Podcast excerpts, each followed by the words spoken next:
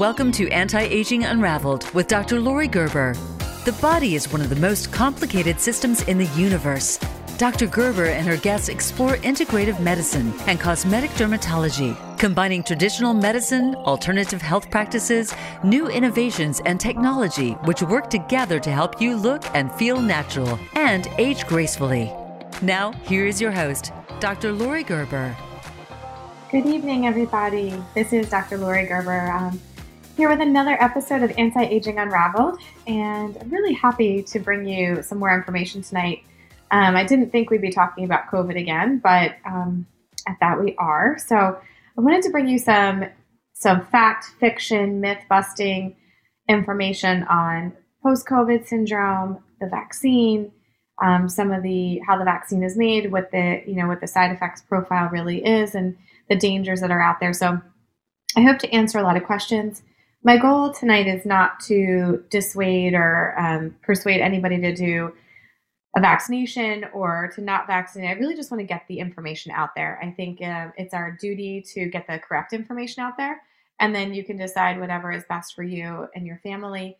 And I'm, I'm open to questions as always at um, info at mydrlori.com. So feel free to email me during the show um, or at a later date. You can also go onto my website, which is mydrlori.com, and we can give you some more information that's already listed on our website. And also, there's a link to be able to message me on there as well. I do check on my Instagram and Facebook feeds, and I can answer stuff on there if you if that's preferable to you, or you can just um, message me um, through those platforms. So, I think the first thing that we're going to do tonight, and and we'll be doing this as a three part series. I'm pretty sure I'll have a guest on next week um, to discuss the variants and how they are affecting everything. But the first thing I want to talk about is the type of vaccinations. And um, like many people, I was very intrigued by mRNA vaccines and, and how this vaccine was going to present itself and how it was going to be successful. And I think what there's one thing to note is mRNA vaccines um, are are not really novel. We have used them before. We've been been producing them for other different viral strains, and it is it's genetic material from the virus. It's just an mRNA that gives our cells instructions for how to make a harmless protein that's unique to that virus, which is the spike protein. And after our cells do this, they actually destroy the genetic material that is provided in the vaccination. So the mRNA, the messenger that is brought into your cell, is is genetically engineered. It's it's made to give your cells instructions. It tells your body to make this S protein, which is really what we call a spike protein, which is really how it invades our cells. And that is how we start to make antibodies or, or immune complexes to this virus. Um, the spike protein is that little thing that you see sticking out of the coronavirus and those pictures on TV. And really, they're very specific for the bug. So as that changes, and as we get new mutations and new variants, we're going to be creating new um, mRNA or other vector vaccines, which we'll talk about, that are going to go into um, this new, that are going to attach to these new spike proteins, or they're going to be specific for these new spike proteins. So, mRNA vaccines are really just the mRNA material and a lipid layer to help it get introduced into the cell. And like I said, the antibodies are produced, um, they'll fight the virus, and then immediately that mRNA is broken down in your body. It never enters the nucleus of your cell. And it never actually gets to the part where your DNA is kept, which is in your nucleus. So it really doesn't incorporate itself into your own natural DNA. It's giving your body what we call an mRNA code to make an antibody to. And both the Pfizer and the Moderna vaccines use this mRNA technology. And I'm going to briefly review um, what most of us already know, but its effectiveness and most of this effectiveness is to the alpha and beta strains, which were the first two strains that were um, that were that were hitting the United States and Europe um, that we did the most studies on. And so one study showed a 94% effective rate on symptomatic infected people with no evidence of previous COVID 19 and um, all diverse race, age, sex, ethnicities. However, the efficacy drops with older people. So in the age 65 or older, it drops down to 86.4%. Another study by the CDC in late March, it had almost 4,000, 3,950 healthcare workers and um, first responders that was shown to be 90% effective on immediate immunization. So, at least 14 days after the second dose of vaccination in real world conditions. So, obviously, being exposed um, consistently to COVID. So, you know, we know that the vaccinations were successful. We know that they were successful in present, preventing severe disease. So, let's talk about Moderna's for a second. We know that it was good against alpha and beta, and they are studying right now the efficacy against delta. And it seems to be very similar um, to Pfizer's efficacy. And and really, what we're seeing now that Delta has been um, out there and around, that it's probably covering about um, 80%.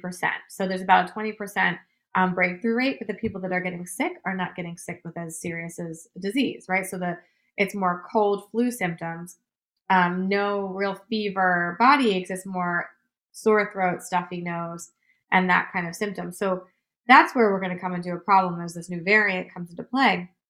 The symptoms are very different and they're going to mimic the common cold, um, which is going to lead people to believe this is not COVID. Okay. Um, so I think that that's really important. We are doing studies right now on that Delta variant, which is what was first seen in India.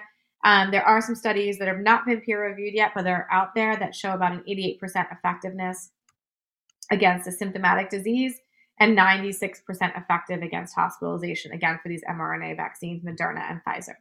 Um, not peer reviewed, but the data is um, out there and is, is, obviously they'll be published shortly. So um, uh, let's talk about some rare side effects of mRNA vaccines, and we're going to dispel some myths too about them later.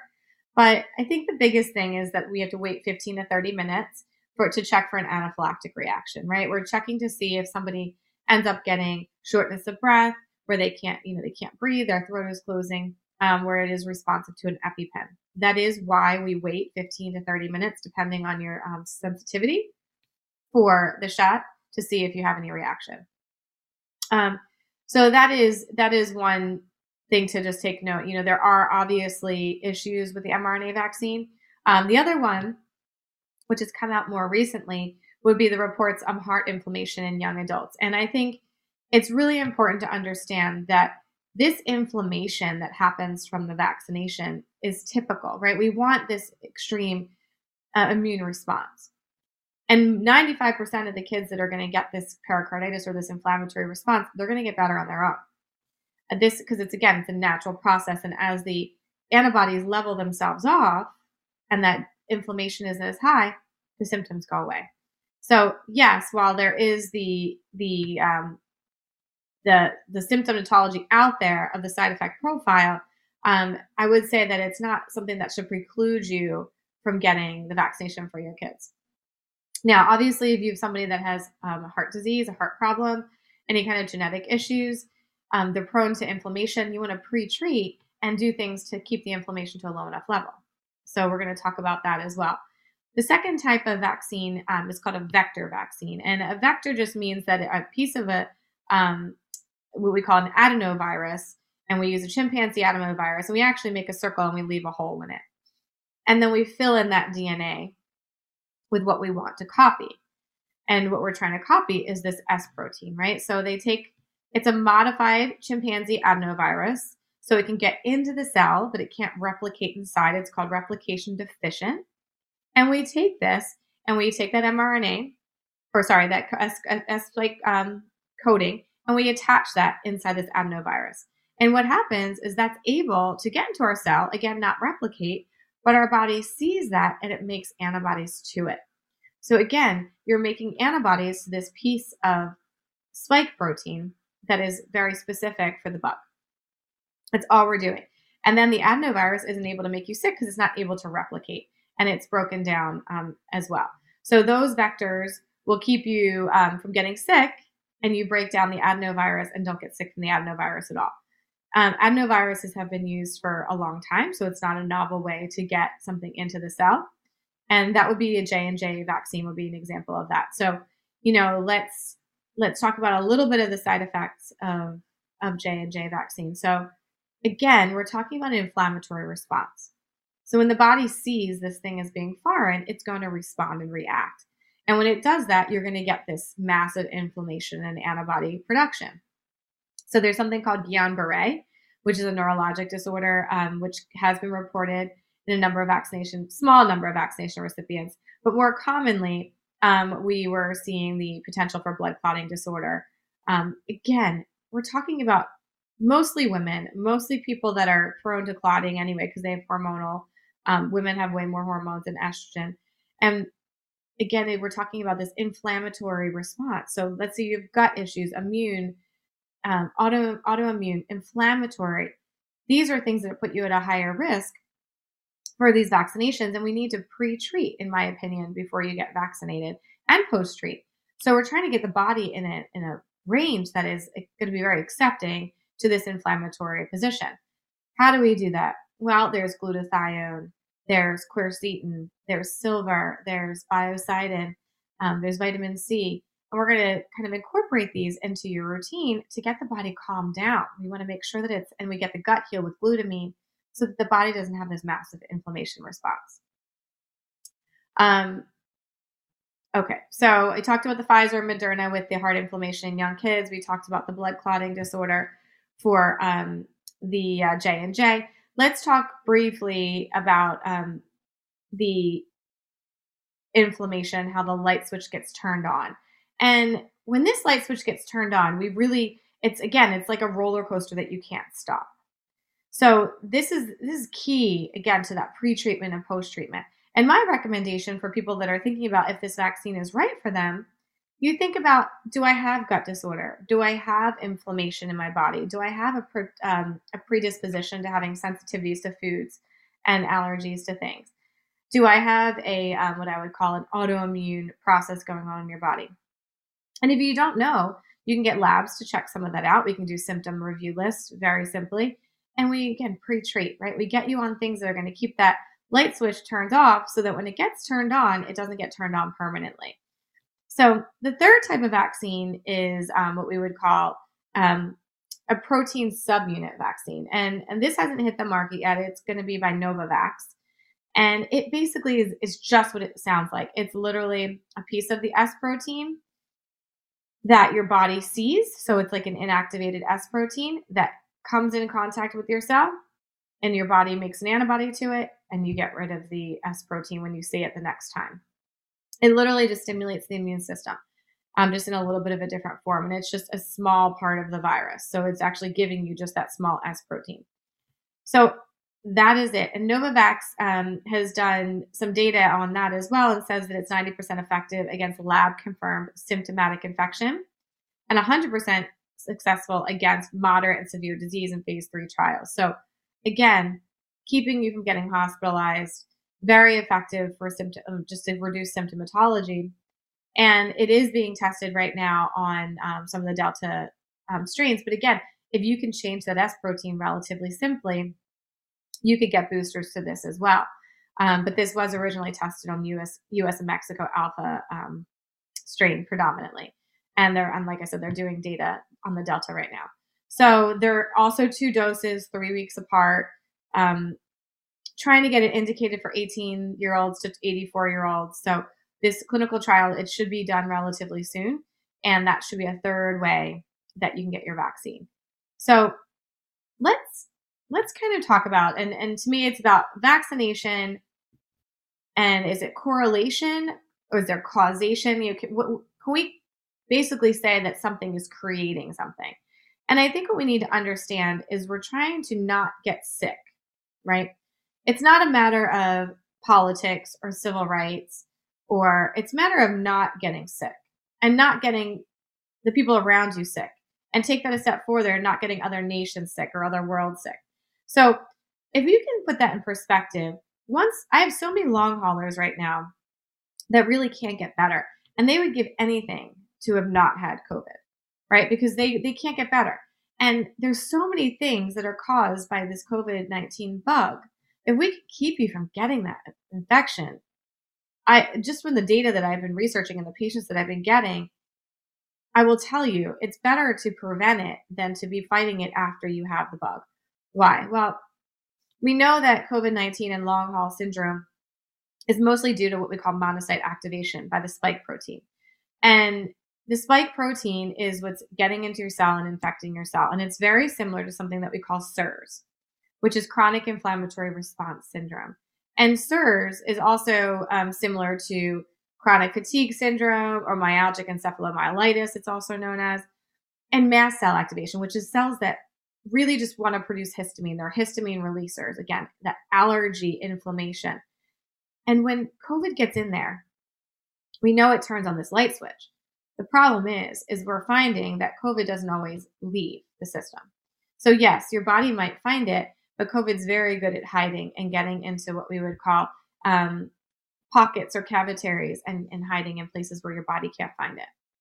And with my long haulers, you know, we're thinking that it's about one in 10 people right now. And if you can avoid the one in 10 and not get COVID, the side effect, again, of the vaccine that we're going to talk about, most of them are myths. And if you have any worry, then you pre treat. But it's much harder to get rid of the COVID vaccine or the COVID um, bug if you have these predisposing factors anyway. So you don't want to get COVID 19. Um, my patients complain of fatigue. Fatigue is really bad. Brain fog, muscle and joint pain, sleep disturbances, migraines, chest pains are a big one um, with that kind of um, irregularity or like crackly chest, skin rashes on the hands and legs, um, new sensitiv- sensitivity to taste and smell. We know loss of taste and smell, and what we call dysautonomia, which is basically the inability to regulate your heart rate. It's a rapid increase with just regular, like walking and going up and down the stairs, which is very frustrating for people that were active or athletic. So put that into perspective and think okay, if we can't get rid of these things, but I can take a vaccine that will keep these things from possibly happening, you're probably, if, if you have any of the, the conditions that I spoke of, you're probably better off pre-treating your body, getting it ready, maybe even checking for antibodies before you get your vaccine, and then getting vaccinated. There, the long haulers come in what I call a, a pattern of threes, which means the first wave is your your um, cough, your fever, and then your second wave is new symptoms like that heart stuff, the dysautonomia, which peaks and for months, and then it might taper off, and then a month after the infection, it'll keep it'll start persisting. And then a third wave is, gives you the rashes the muscle pain the new sensitivities the brain fog the fatigue and that's the worst right? Because it just gradually gets worse and at four months it just keeps going and you don't understand why you're not getting better because your body in theory should have cleared the bug and i'm going to tell you a little story about um, sars-1 because again this is this is a virus that's almost well not almost identical but very similar and in SARS-2, right, which is COVID-19. And in, I'm going to read you a little bit of the history, but in 2004, um, Harvey Moldofsky was a neuroscientist in the University of Toronto. He got a call from an old friend. Um, and a year earlier, SARS had briefly spread from Asia to Canada, um, infecting about 251 people, mostly healthcare workers in the Toronto area. But 12 months later, 50 of them were still not well. So John Patcai, a consultant at Toronto General, wanted to find out why. So this is this is what the phone call was about, right? They needed to figure out why these people were still not well. So what they later found out was that this is what was considered post-SARS syndrome, similar to what we would call post-COVID syndrome or long hauler syndrome. And Moldofsky identified soon that they were suffering um, and not sleeping and he suspected that it was with with the other symptoms was a sign of widespread inflammation but he needed to prove it in the brain so scientists in china finally reported that they discovered fragments of the SARS virus genetic material in brain cells in patients with post-SARS syndrome. So for Moldofsky, this finding was explained much of their their symptoms, right? We as he said, we know there's a direct connection from our nose to our brain called the olfactory nerve. And this is probably how the virus got directly into the circulation of the brain. I believe these viral fragments were interfering with how their brains were functioning, which would explain the poor sleep quality and other issues. Now, what I say to that is the olfactory nerve is responsible for smell. We know that COVID 19 affects taste and smell pretty significantly. Again, it goes back to the question is this going up the olfactory nerve, creating inflammation and creating what we would call neurologic dysfunction in people that are more prone to it. I know lots of long haulers that are not getting their taste and smell back. Um, I know lots of long haulers that are still fatigued, they can't regulate their heart rate, and they have these other issues. So, just to kind of you know, put that out there. We're going to talk about some COVID 19 findings as well. But this is not a new thing. Um, post SARS syndrome, this is basically post SARS 2 syndrome. Um, so, you know, this is this is something that's not new to us. That small amounts of pathogens can linger beyond the reach of the immune system in what we call pockets of the body or reservoirs, and they could be partially responsible for a whole host of post-infectious syndromes. So, COVID being one of them, we think. Um, chronic Lyme, um, chronic fatigue syndrome, or ME, have long been speculated to be what we would call post-viral or post-infectious or inflammatory. So that's where the CIRS name com- comes from. It's chronic inflammatory response syndrome, and it can happen to molds, chronic infections, um, COVID being one of them. So the this again, this phenomenon is not new, right? We know that infectious organisms can persist in tissues, and we can't get rid of it. So no matter how much you know we give them, people antibiotics, antivirals, we can't get to the root of where it's hiding. Just like chronic Lyme, they make these like biofilms, these lipid bilayers that are all around them that you can't get that you can't penetrate past. So when you you have to use drugs that get into the into the nerves and can maybe pass the blood brain barrier in order to get to this inflammation from COVID. Um, so there is evidence that suggests that we can find COVID nineteen in in in other places. So, for example, um, it's been capable, it's been detected in the tissues in the brain, um, the testes after a long period of time in the semen. So, and we do know that it can linger in these sites for prolonged periods of time. And there are a lot of men that are complaining of um, testicular tenderness post COVID. So, you know, if your body isn't clearing this genetic material and then you create these reservoirs, all we're doing is creating what I would call a prolonged inflammatory period that we might not be able to get, you know, get rid of. If we could trigger the immune system in other ways to create antibodies to get rid of the bug before we even got it, that would be huge. So, you know, that's that's one angle that I wanted to address. The other thing I wanted to address is that it's not just COVID-19 that's sitting there. There's a lot of research out there that says that COVID-19 itself can be triggering viruses that have lain dormant in the body for years or even decades. So, again, let's think about this for a minute.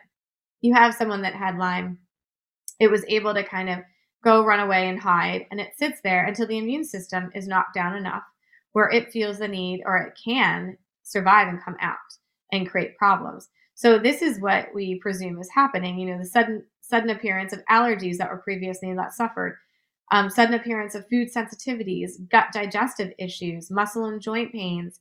Um, it just suggests that the virus is triggering one, an autoimmune reaction in some cases. Again, are you fighting yourself because your immune cells are, are really on overdrive?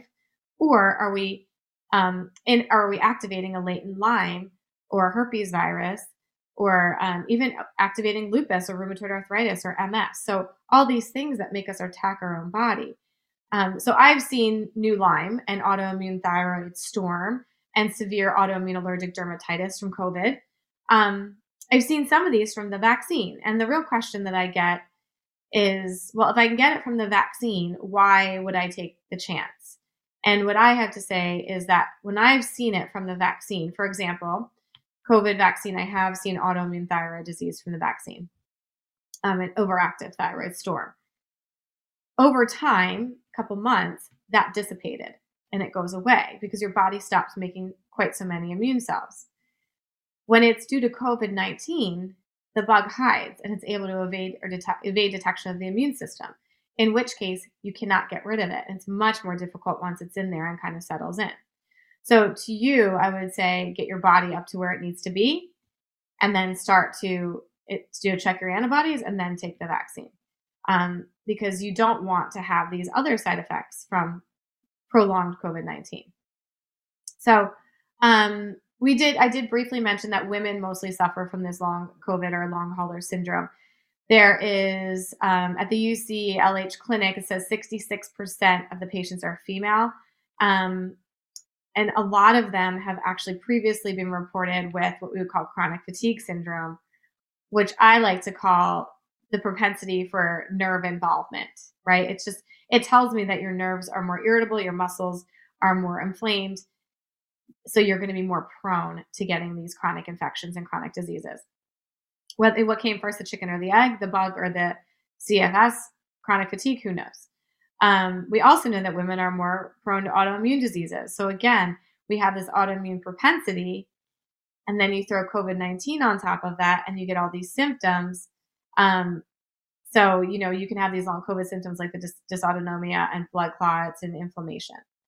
So, if you're female and you're thinking about not getting the vaccine and you have any kind of autoimmune issue, I would really think about it long and hard to see if you can actually get your body to a point where you can tolerate the vaccine as opposed to getting one of these new variants, especially because um, they're getting harder and harder to get rid of. And Delta, unfortunately, is not the only one out there, right? We have more in the wings just kind of waiting. And that's the problem with this. So, we're going to talk about a couple of myths too in a few minutes um, to dispel. And then what I think we should do moving forward with maybe our vaccine. So, um, okay. So, let's talk about the third pathway of, of I guess, inflammation. And that's the COVID 19 affecting what we would call the endothelium. The endothelium is the lining of your of your blood vessels essentially. And what that does is when you inflame, let's think about a pipe. When you inflame the pipe, it gets a buildup on it. And when you get a buildup on it, it's almost like spongy, and then the hole gets smaller. And when you have all these vessels that used to have a good flow through them, and now they have this restriction, creates lots of problems, right? You have heart attack, you have other vascular structures that are affected. Um, so, like the new, new onset of blood clots, new onset of heart disease and inflammatory asthma, all these parts are tiny, tiny little blood vessels. And we're finding that they get inflamed and they, they get clots in them and they get, they get goo, goo for like a better way to describe it because of the COVID bug. So that's a whole nother subset of, of what we would call um, problems of getting COVID 19. So there is um, where was this? The University of Copenhagen that proposed in, in long COVID patients that the body was attacking its own vascular structures. And it did say leading to blood clots, heart disease, and lung inflammation or asthma. Um, so, you know, this is definitely being studied, and the data is suggesting that this is happening. Um, again, we talked about the reactivation, but reactivation of herpes zoster virus or chickenpox um, has been seen. Epstein Barr, cytomegalovirus have all been seen to be reactivated by COVID 19 infections. Um, so, you know, why is it reactivating? Because it's getting your immune system busy and then it has time to kind of come back to the surface. All right. The last thing that we know, or at least that I've come up with um, about COVID 19, is that it blunts what we call interferon signaling. And interferon signaling is a very important part of the immune system, which keeps the viruses in check. It's basically the way they talk to each other um, our cells talk to each other. So without interferon um, signaling, you're basically you're you're not able to mount a good immune response, um, and then any bugs that are sitting dormant, including COVID nineteen, can reactivate. So again, that Epstein Barr or that Lyme that's been sitting there when you don't have interferons um, signaling correctly, you can't fight it. So that's a big deal when we talk about um, inflammation and and new infection.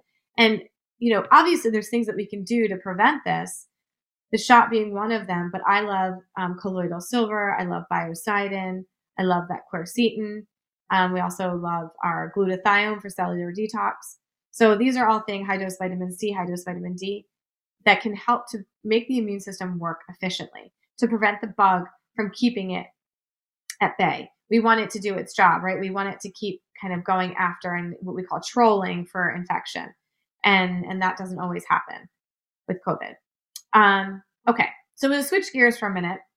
I hope that all made sense, guys. I know it was a lot of information, but I want to dispel a couple of myths. And so I think you know myths got out there for a lot of reasons. I think people were primarily scared. Um, this all happened very quickly, and I want to I want to kind of talk a little bit about the myths of, of the vaccination. The first one that I've heard of is infertility, and I will say that COVID 19, as I said, has been found in the tex- testicles and can cause erectile dysfunction and testicular issues secondary to inflammation um, or binding to what we call ACE2 receptors, which again can create problems down the line. This is from COVID 19. So again, the risk of COVID 19 affecting fertility in men is really much, much higher because there's really no risk of fertility, infertility with COVID 19 in men um, with the COVID vaccine.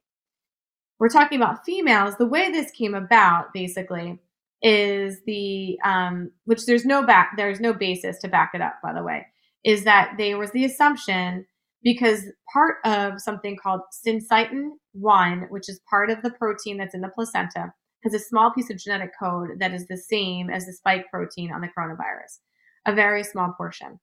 And what was proposed is that our body would make antibodies to this um, syncytin 1 and that we would basically fight our placenta, right?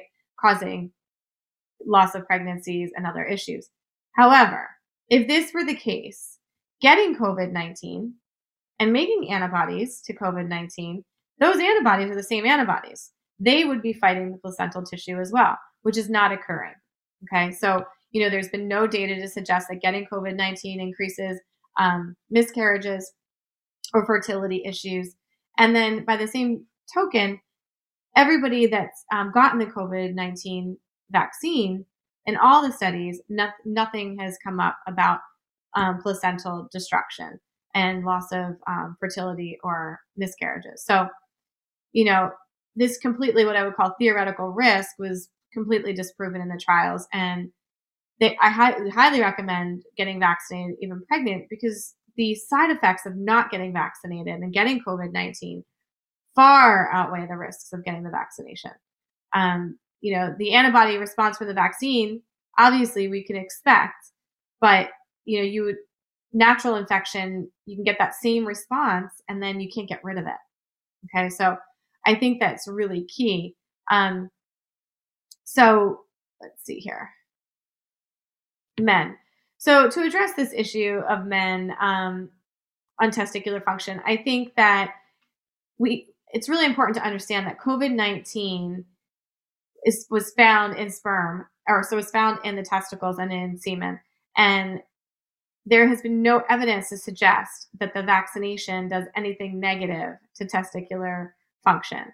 Um, it's far wor- more worrisome that we're finding the infection um, in the testicles and affecting could that can affect normal sperm function. And there's been numerous reports, like I said earlier, of testicular scrotal pain after getting COVID 19. So again, the inflammatory response much worse um, off than just getting the vaccination. And this this is um, this data that I pulled out is from a reproductive endocrinologist at MU Healthcare System, and you know his suggestion is to absolutely get the vaccination because he's seen so many um, men impacted by COVID nineteen, and again that microvasculature, right? You have tiny little blood vessels that that feed into the whole system. So lack of supply, and then COVID sitting into the in the testicles affecting sperm production is a big deal. So again, that to me is another huge reason not to get um, thrown off by the vaccine, just to get the vaccine and and kind of go from there. So um, let's talk a little bit about money. And well, let's talk a little bit about the world first of all. So the world people think this is just an American issue right now, and I've heard it in my office a lot. And again, I'm not. I don't want to make this about politics because to me, it's not about politics. But I've had a couple trips planned in the last couple months, and you know, before we were talking about masks again and and everything else, um, and Delta, we I was watching these countries shut down. I had one trip in Africa that was closed due to to issues with Delta and and COVID. I have another, had another tried to trip do a trip to Hungary that was canceled. So again, when we think about this situation, this is a global issue, right? This is something that's affecting the entire world. And this isn't isolated to the United States. And for a lot of people, they said that it, this all happened too quickly. And I, to, to them, I would say at this point, more data has been received on, on this vaccine than was ever received on polio or any of the other vaccines that were put out there. And yes, there were issues, but we're not seeing the, the issues to that extent like we were, you know, when we first started um, vaccinating. And I think we need to understand that at this point, you know, the tests and the studies that have been done are so far superior to anything that's ever been done before that we need to kind of look at that crit- crit- critically. And again, I realize that there's a problem with looking at money versus data, right? And this is where I kind of want to I want to talk about because the world, the United States, is I'm going to put in air quotes, but it's doing a, a pretty good job of vaccinating compared to the rest of the world. And I would say the the less developing world um, has huge problems with getting vaccinations and getting vaccine for that matter. And here's the problem if we vaccinate the United States, we're such a global market that if the rest of the world is not vaccinated, there's no end to the number of what we would call um, variants, right? Because we keep continuing to pass this on, and the, you can't keep your borders closed. So there's constantly, you know, the global marketplace is moving in and out very rapidly. So again, we can't live this life of closure after closure after closure. So we owe ourselves and the world to at least do something to keep this under control. And I feel like the United States has a um, has a an onus to help the rest of the world because we ha- are able to produce so much more vaccine. So let's talk a little bit about that. So Moderna and Pfizer, when they first created their vaccinations, said they were pretty much going to be doing this as a nonprofit. Now, I will tell you that even though they're selling their vaccines at a low, relatively low price, they're still at about a 30% profit margin, even at selling them about $20 a piece. J&J is offering them pretty much free. But they're banking on this being the first wave and the emergency phase of the vaccine. And then their hope is is that um, for the second the second rollout, meaning that the booster shot, that they're going to start making some extra money. Um, that's where they're going to get their money. So they are um, charging anywhere from four thirty to ten dollars for its two dose vaccines. Um, Pfizer is um, basically they're they're not charging the real commercial prices for their vaccine and they're not making a substantial profit. Okay, but everybody around these pharmaceutical companies, and trust me, take it from me, where I use needles every day, glass vials, needles, syringes, um, they are absolutely extorting the market and there's massive shortages in these productions and they're making a fortune.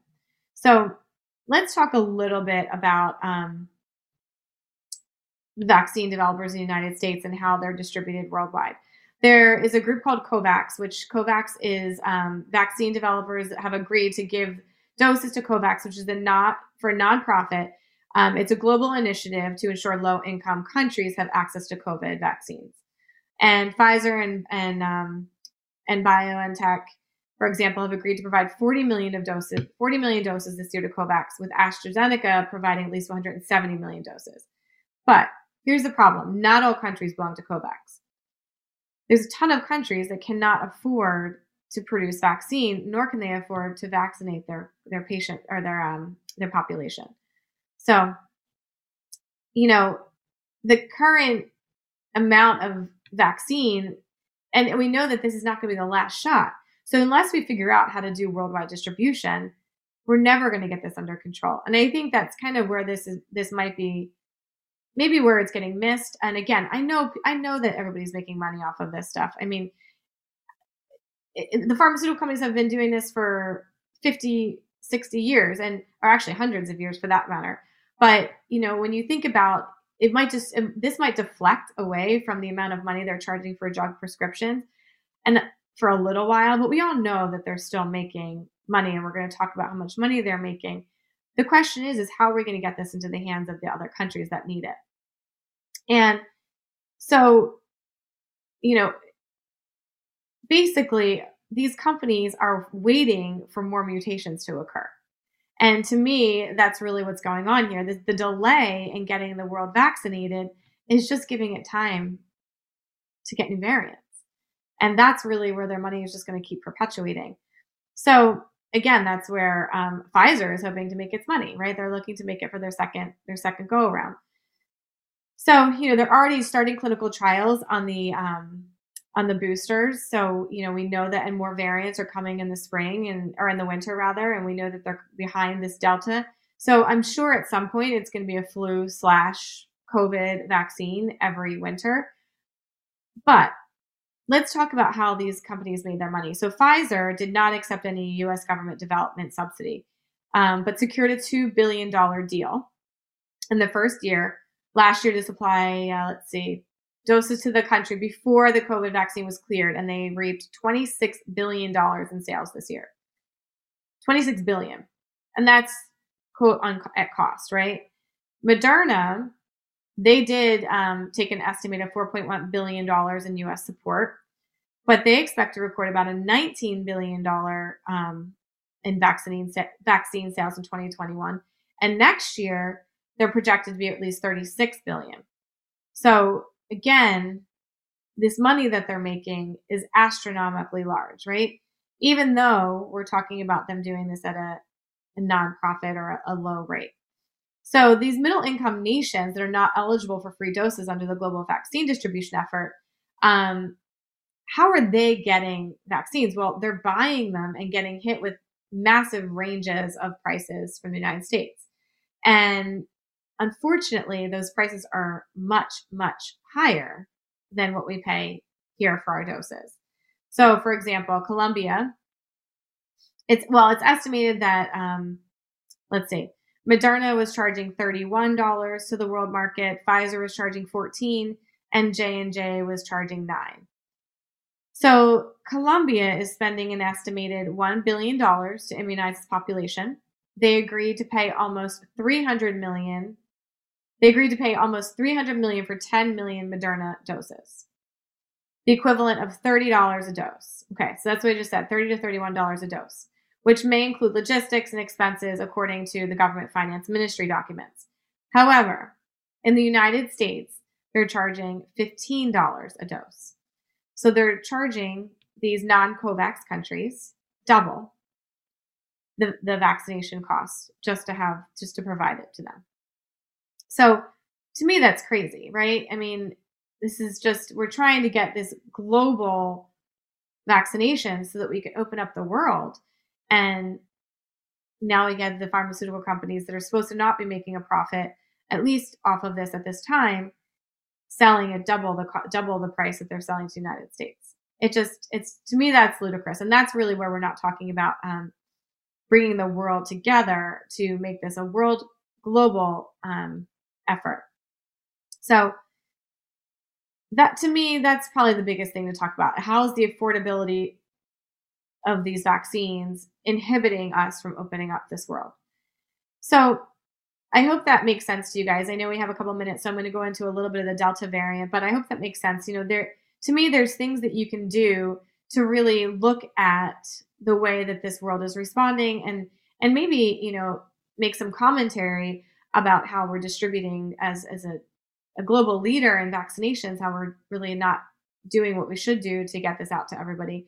Um, but two, it really is something to think about pre-treating yourself before the vaccination, getting your body to a point where you can tolerate it, and really looking at the side effects and and myths out there that are not real. Um, and understanding, I have heard a lot that this, you know, that it's too new, um, that we don't know what's going to happen down the line. And to those people, I would put out there that the only reason to worry about that is um, for people that maybe have certain kind of cancers where where immune cells are involved, and that would be the biggest thing to worry about. There's no DNA um, incorporation, so we're not worried about the DNA kind of creating mutations down the line. And honestly, I presume that this isn't going to last as much longer than a year and change um, and that we're going to need boosters of different variant um, spike proteins anyway. So I would encourage you to think about that stuff before you make your make your final decision. So let's talk about um, the Delta variant and, and the WHO is calling it the fastest and the fittest. I'm sure there'll be a new fastest and fittest behind it.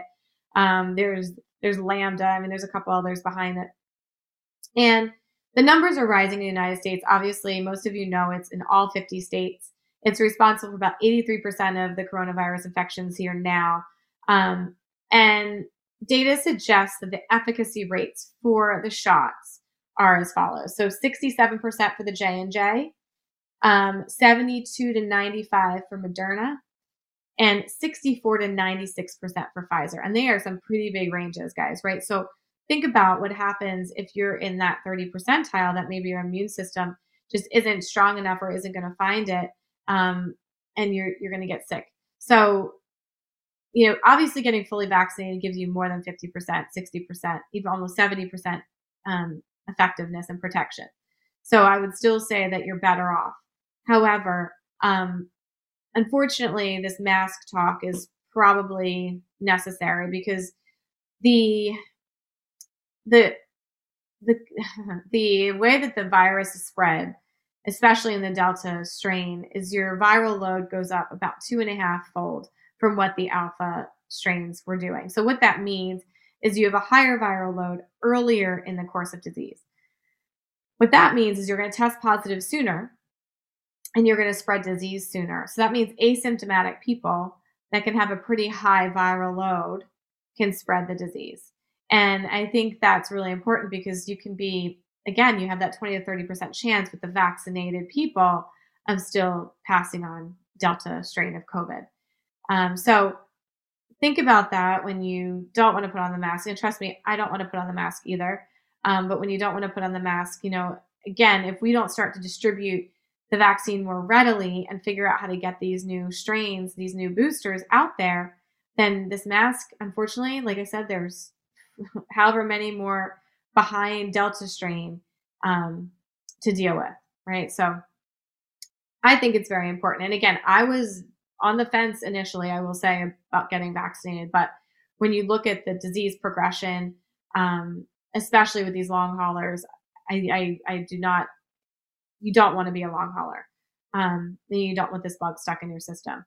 So Delta, they say it spreads about 50% faster than Alpha, um, 50% more contagious. Again, you, if you're in a party or a group setting, it's going to infect, Alpha would infect maybe two and a half other people. Um, that same environment, we're talking about three and a half to four people. So it's much more contagious. And the symptoms are different. And I think I, I briefly mentioned this in the beginning, and it's affecting more of the younger population. Um, so children and adults under 50 were two and a half times more likely to become infected with Delta, according to a study, um, a recent study in the, in the UK. And I think that's important, right? Because one, we don't have anything for kids under 12. And two, um, previously we really kind of attributed severe illness to those that were older or had immunocompromised or had other issues. And that's not really seeming to be the case with this strain. Um, it is more of a cold like syndrome.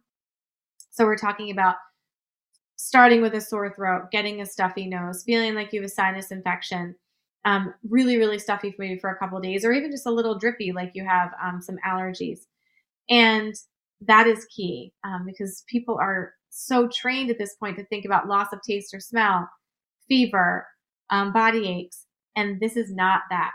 Um, I will tell you, the cases that I've seen, none of them have had any of those symptoms it's all um, not the fever. It's more just like the nose stuffiness, sore throat, and feeling like they have a cold and they need a si- you know they have a sinus infection.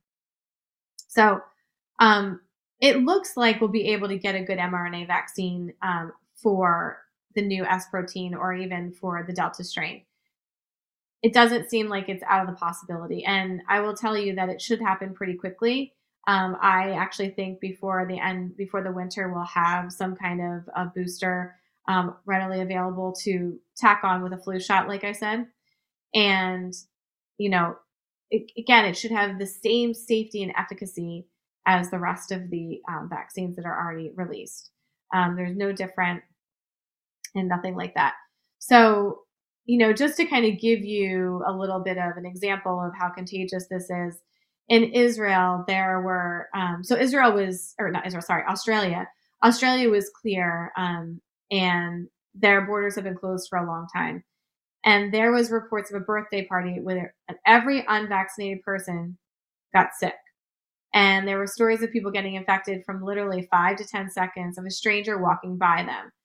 So you know, this to me is super interesting. They because Australia, like I said, has done really well in their numbers. They've kept it really low. Um, they are limiting who is coming in the country. And the Delta variant, because it's so contagious, they had a hard time keeping um, that the virus in check. So now they're seeing we're seeing completely parts of Australia locking down again. You know, I'm sure some of you saw Sydney lockdown. And what this tells us is the Delta variant is moving much faster um, and makes it much more difficult to um, what we would call track or trace um, people that have been exposed because really they're just walking past you in a room they're in the same train you know they're not it's not really a direct contact so to me it's a wake up call that the fastest path to getting normal is really figuring out how to vaccinate the world. Um, and and coming to terms with the fact that if you do feel like it's it's not good for you what can you do for your body to make it so that it will work for you and that it won't make you sick? Um, because the other like i said the other things are completely myths. Um, so in israel another company that was doing or another company another country that was doing really well um, there was an outbreak of delta where 50% of the adults tested positive were fully vaccinated people. Um, so you know again we have this hole in vaccination where um, this delta strain is a little bit different and your immune system may not find it completely perfectly. So you know this is something to think about when you're going out and about and i know some of these stores are now making the masks mandated again and i think that it's important to understand that even though we're asking to get that you know to get vaccinated um, that doesn't mean you don't have to wear your mask unfortunately so it's going to come down to how well we get these boosters out there and if we're able to um, keep up with this S protein change or the spike protein change. So the other thing is too, the delta is going to settle into these areas of what we would call lower vaccinated pockets. Alabama, Arkansas, Louisiana, Mississippi, and Wyoming um, are the states that I came up with that are the lowest vaccination rates with where we're finding these delta pockets. Delta pockets in itself are fine, except the areas around these pockets, when even the vaccinated people, if there's a 20 to 30% spread rate, you're going to get these pockets with what we would like, I would call like a sunburst pattern where you're getting these, these um, sparse positives outside of these pockets. So you're going from like a, a, a vaccination poor area and it just kind of comes out like a sunburst to a milder um, a, a less amount of people that are getting positive, but still enough to make it overwhelm our systems. Um, so just I did get a data today. I know for those of you listening that are locally, Bucks County, our area is about 80% vaccinated at this time, um, but still recommending indoor mask wearing. So, you know, again, I know we're up to um, 70% of the American population vaccinated, which again, at least two doses um, of the adult population, I should say, vaccinated. And the other question I get from a lot of people is kids, and I'll, I'll end on this. And everyone's asking if I think you should get your kid vaccinated. And I would say this I would say, there's unless they don't do well with vaccines and, and there are a select group of kids that do not um, which we can do things to help them be okay with it i would say that i would get my kid 12 or over vaccinated um, one, for quality of life. Two, there's really no data to suggest any kind of reproductive issues. And three, if you can control the inflammation prior and test them for antibodies prior to testing, hydrate, sleep, even if they take a day off, I would absolutely recommend it.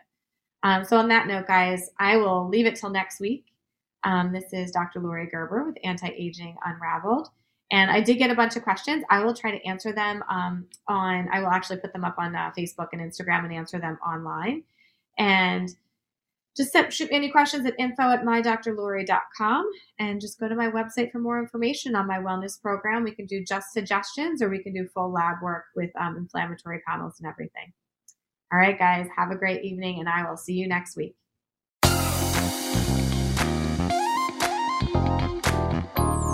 Thank you for tuning in to Anti Aging Unraveled. Be sure to join Dr. Lori Gerber again next Wednesday at 3 p.m. Pacific Time and 6 p.m. Eastern Time on the Voice America Health and Wellness Channel. We'll talk again next week and keep you aging gracefully.